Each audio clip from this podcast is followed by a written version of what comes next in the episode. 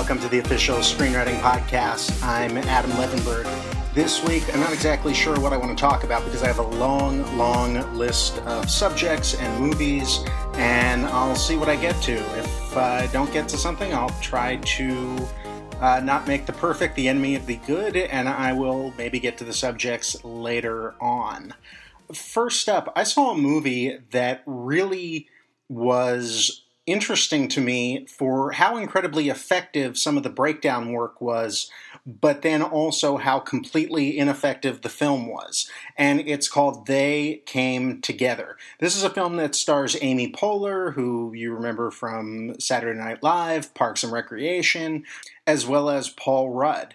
And it is a deconstruction of the romantic comedy. It's a spoof on romantic comedies. And, you know, romantic comedies have basically gone away. You know, there's a reason that actresses like, say, Kate Hudson and Reese Witherspoon, who really did a lot of romantic comedies as sort of their bread and butter, um, they've had difficulty transitioning to a post-romantic comedy cinematic landscape. It doesn't mean that romantic comedies aren't being produced, but they're not being produced by the major Hollywood studios. How do we know that? We know this because if you look at uh, the top one hundred films of last year, there was not a single romantic comedy in it. I mean, that is absolutely shocking. And that's the kind of research that you're going to want to do if you're going to be writing a screenplay. Now, They Came Together is from the writer and director of one of the funniest movies ever called Wet Hot American Summer. And, you know, the thing about Wet Hot American Summer is it's very... very uh, episodic, and it doesn't really have much of sort of a through-line narrative.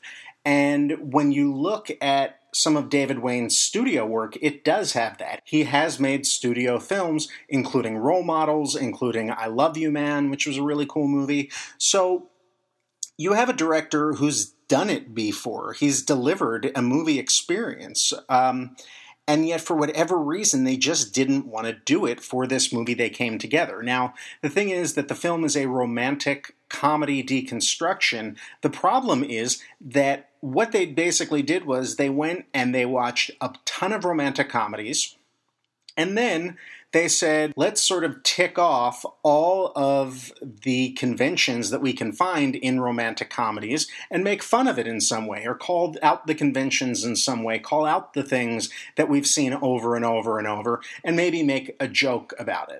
Uh, the problem is that at the core, though, this film is not a romantic comedy. And this is the kind of thing that I really want to impress upon writers. It's knowing your genre and making your film function inside of the genre that you're doing. You know, the thing that I pointed out on Twitter is that even Adam Sandler movies, they're incredibly what I would consider creaky. It's, they are just hitting beat for beat every moment. They're very predictable. And yet they still function properly. They still hit the moments, even when it feels completely false, because there's not really the proper buildup to the moment sometimes. Um, or it's done in, in a way that sort of can be, you know, seen from space. It's not really effectively done. But at least he's going through the motions. And, you know, that is job one for a screenwriter. That's what They Came Together doesn't do.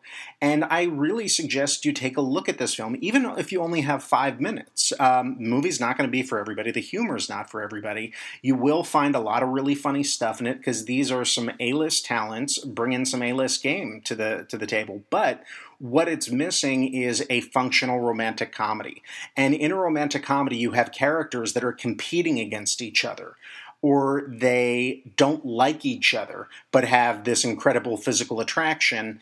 And, you know, in the case of They Came Together, how I would classify this is they do a You've Got Mail scenario, which is that Amy Poehler runs a small candy store that's sort of too adorable for words and doesn't seem to have any way to support itself. And Paul Rudd works for a big, bad candy manufacturing company that's going to try to put Amy Poehler's store out of business. This is the setup of You've Got Mail, except instead of books, it's candy. The problem is that the movie never quite invests in following that storyline. It never goes through the motions. It's never about what Paul Rudd tries to do to put her out of business, what Amy Poehler does in order to stick it to the man or in order to try to survive. None of that occurs. It's all just joke after joke. And what are you left with at the end of the day? You're left with an eighty-three minute movie that Lionsgate didn't want to put in theaters. You know, I don't know exactly how this movie was financed. I don't know if Lionsgate just did it as a negative pickup, meaning that they purchased the film after it was done, that it was financed by other people. And uh, I'm just going to be lazy and not look it up. But, you know, there's a reason that this film did not make it into theaters. And, or if it did play in theaters, it played in twenty theaters or one hundred theaters, it didn't make much money. And it's because it doesn't quite go through the motions of being an actual romantic comedy. It's just way too content to make fun of them, and that's why you're left with an eighty-three minute running time. It's because there's just not enough there to even drag its ass over the ninety minute line. It gets boring. There's no momentum. There's no engine. And you need to go through the motions. This film refuses to do it. I'll talk real quickly about two Netflix series that I've been watching, one of which is Daredevil. I finished Daredevil season one. I will not be back for season two. Um, there's a couple things that surprised me about this show, but the thing that surprised me most was the lack of surprises. I'm not a comic book guy. I don't know pretty much anything about Daredevil other than Ben Affleck made a movie uh, about him. And, you know, I'm sure that the show is very good for what it is. But I need a little bit more than that. Uh, and this show didn't deliver because Daredevil was just boring. He's a wet blanket. Uh, I actually like the actor who, who stars as Daredevil um, and enjoyed him in an amazing movie called Stardust, which was the sort of breakout film for Matthew Vaughn. Uh, I mean, some people would say Layer Cake was, was the breakout film, but Stardust is the film that showed that he could compete sort of with the Spielbergs and J J. Abrams, you know, on that level, as far as I'm concerned. I'm a huge Matthew Vaughn fan. You know that I love Kick-Ass. You know that I loved Kingsman, The Secret Service. Stardust was his first big studio film. It was not incredibly successful, but the reviews were wonderful. It's a great fantasy adventure film. So anyway, I like this actor, but uh, the, the scripts for the show don't quite work because Daredevil is boring. And he's mopey. He's not a fun guy to be around. And then they have the comic relief character of his friend. Uh, and, uh, you know, the problem with Foggy, his friend, is that he's just not that funny. You can't be the comic relief and not be funny. I have no objection to the actor. I'm sure he's doing the best that he can with the material, but the character just is not that amusing. I also was really unprepared for the amount of male crying that would happen uh, in a T V series. I've never seen that much of it. I don't have an objection to it. Uh, there's just a lot of dudes having uh, feelings talks. Um, and I, I like that term. It's something that I've I've heard from some youngins that I've interacted with, where it's like, well, he was kind of upset that I called, you know, his ex-girlfriend or whatever, so we had to have a feelings talk. Um, there's a lot of feelings talk happening on uh, Daredevil.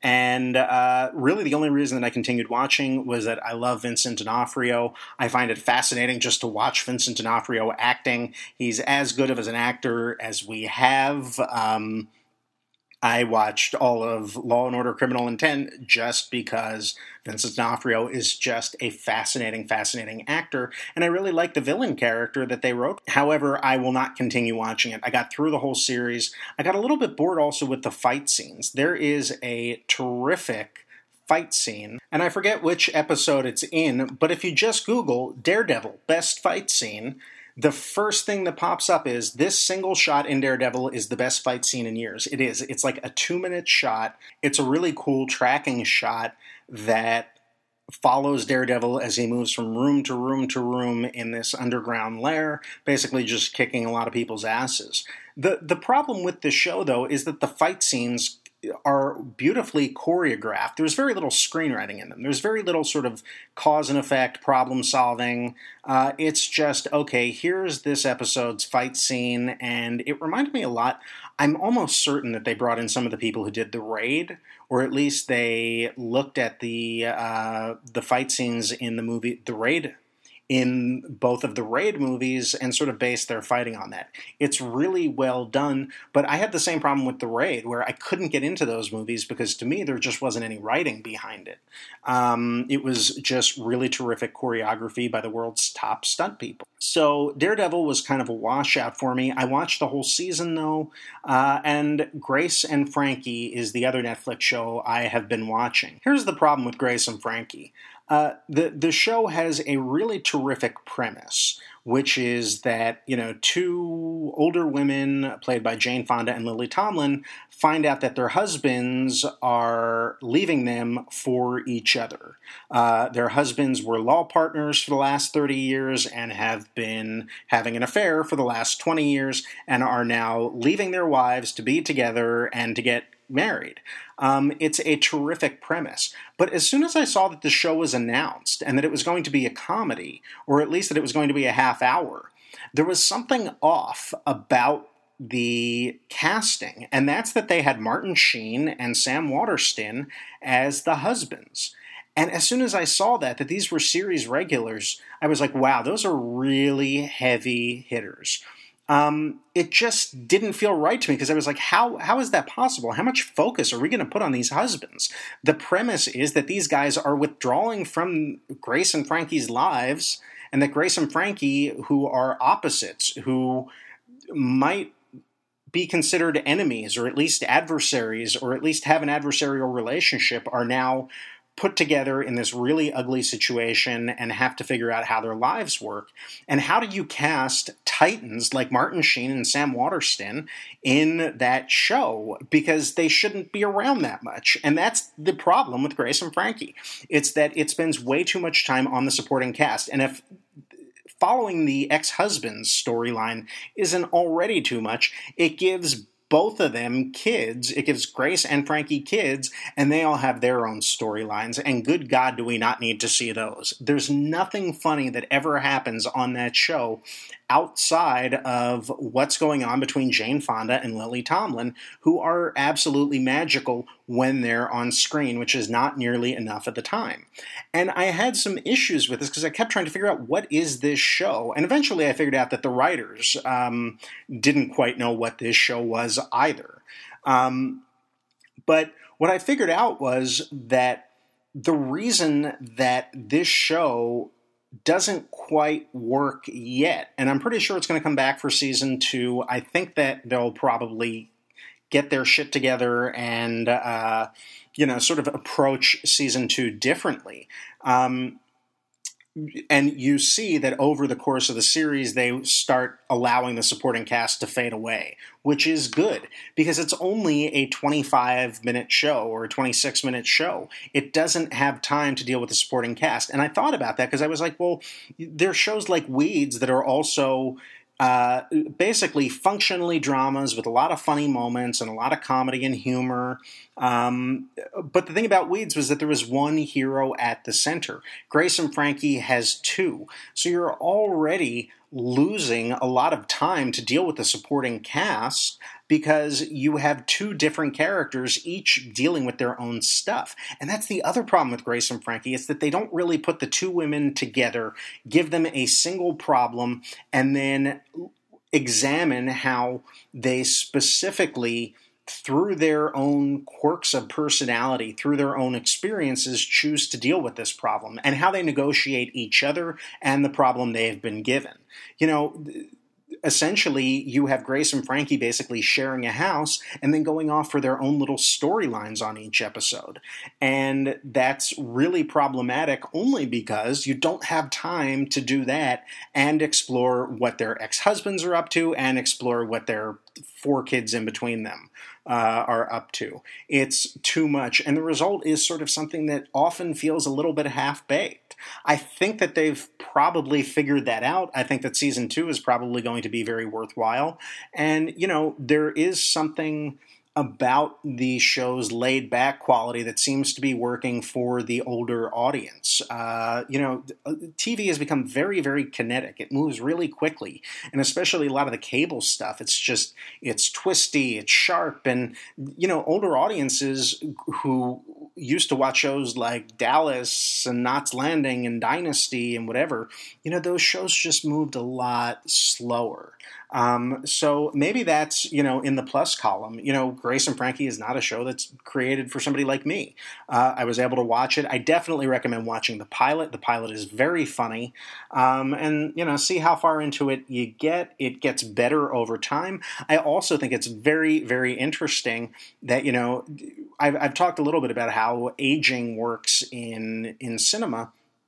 And it's very interesting, and I think uh, a, a positive step forward that, you know, you have Jane Fonda playing a character who admits, at least on the show, to being seventy. I believe in real life she's seventy-seven, uh, and they are teaming her, you know, as you watch her character dating and getting out into the world and trying to navigate the idea of online dating. They're pairing her with dudes who are in their late fifties, early sixties. She's going on dates with Brian Benben, who you might remember from Dream On, and Craig T. Nelson from Poltergeist. Uh, you know, guys who are several years younger than her. And, you know, if she was a man, uh, the women would probably be twenty years younger. So good for her, and good for sort of the show's creators to recognize that there has been such an amazing double standard in cinema. Spoken most eloquently this week by Maggie Gyllenhaal, who's a terrific actress, and was told by a producer that she's too old to play the girlfriend or wife of a fifty-five-year-old man.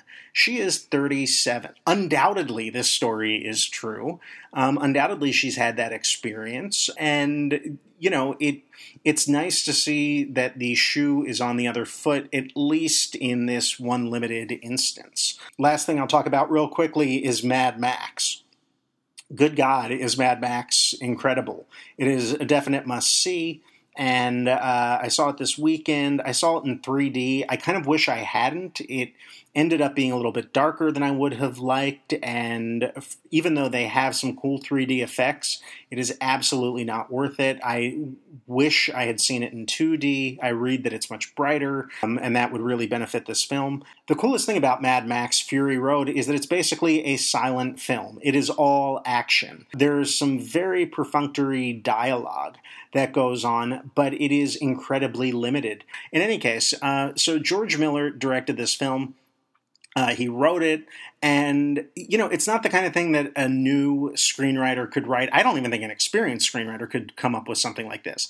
A film like this could only come from a veteran filmmaker with both the experience of shooting real things as well as a long history of doing a lot of digital stuff and figuring out exactly how you're going to marry those two things together. Um, there's very little screenwriting. It all is sort of just a almost continuous action scene. And let me give you an example of how little dialogue there is. At one point, Charlize Theron asks Mad Max, she says, "What's your name?" And he refuses to answer. I think he says, "Does it matter?" That's it. That, that, like, that's that's the conversation. Later on, he asks, "Why are you doing this?" And she replies, "Redemption." That's it. That's that's all you get. That's backstory in the universe of this movie. I, I hope in future films they talk a little bit more. It is gripping. It's fun. It's exciting. It is spectacular to look at. And it, what's so cool about it is often films that have long gestation periods, as this one did, can kind of end up a little bit overbaked. There's a little bit too much concept art that's been created often. And I've been involved uh, with some projects like that where I've seen it's like, wow, there's just way too much stuff that's been created for this project, and, you know, the script sort of takes a back seat to it. In the case of Mad Max, the universe of it is already so over the top that it actually benefits from the craziness. It's one of the most insane films I've ever seen. The production design, good God, is it amazing. It's just terrific to look at. It's the kind of film that you could put up at a bar, just keeping the volume off and, you know, keep everybody entertained. So anyway, long story short, go see Mad Max. Check out the pilot of Grace and Frankie. Daredevil, you're on your own. But I would definitely just look at the Daredevil best fight scene. The first thing that pops up is a YouTube clip. It's one minute and fifty-four seconds long. Really amazing stuff. Okay, you can buy my book, The Starter Screenplay, at Amazon dot com. Download it for Kindle or buy a print copy. Please consider hiring me for a concept consultation. I really enjoy doing those. They run one hour to sometimes ninety minutes. You know, I, I don't really uh, watch the clock on them.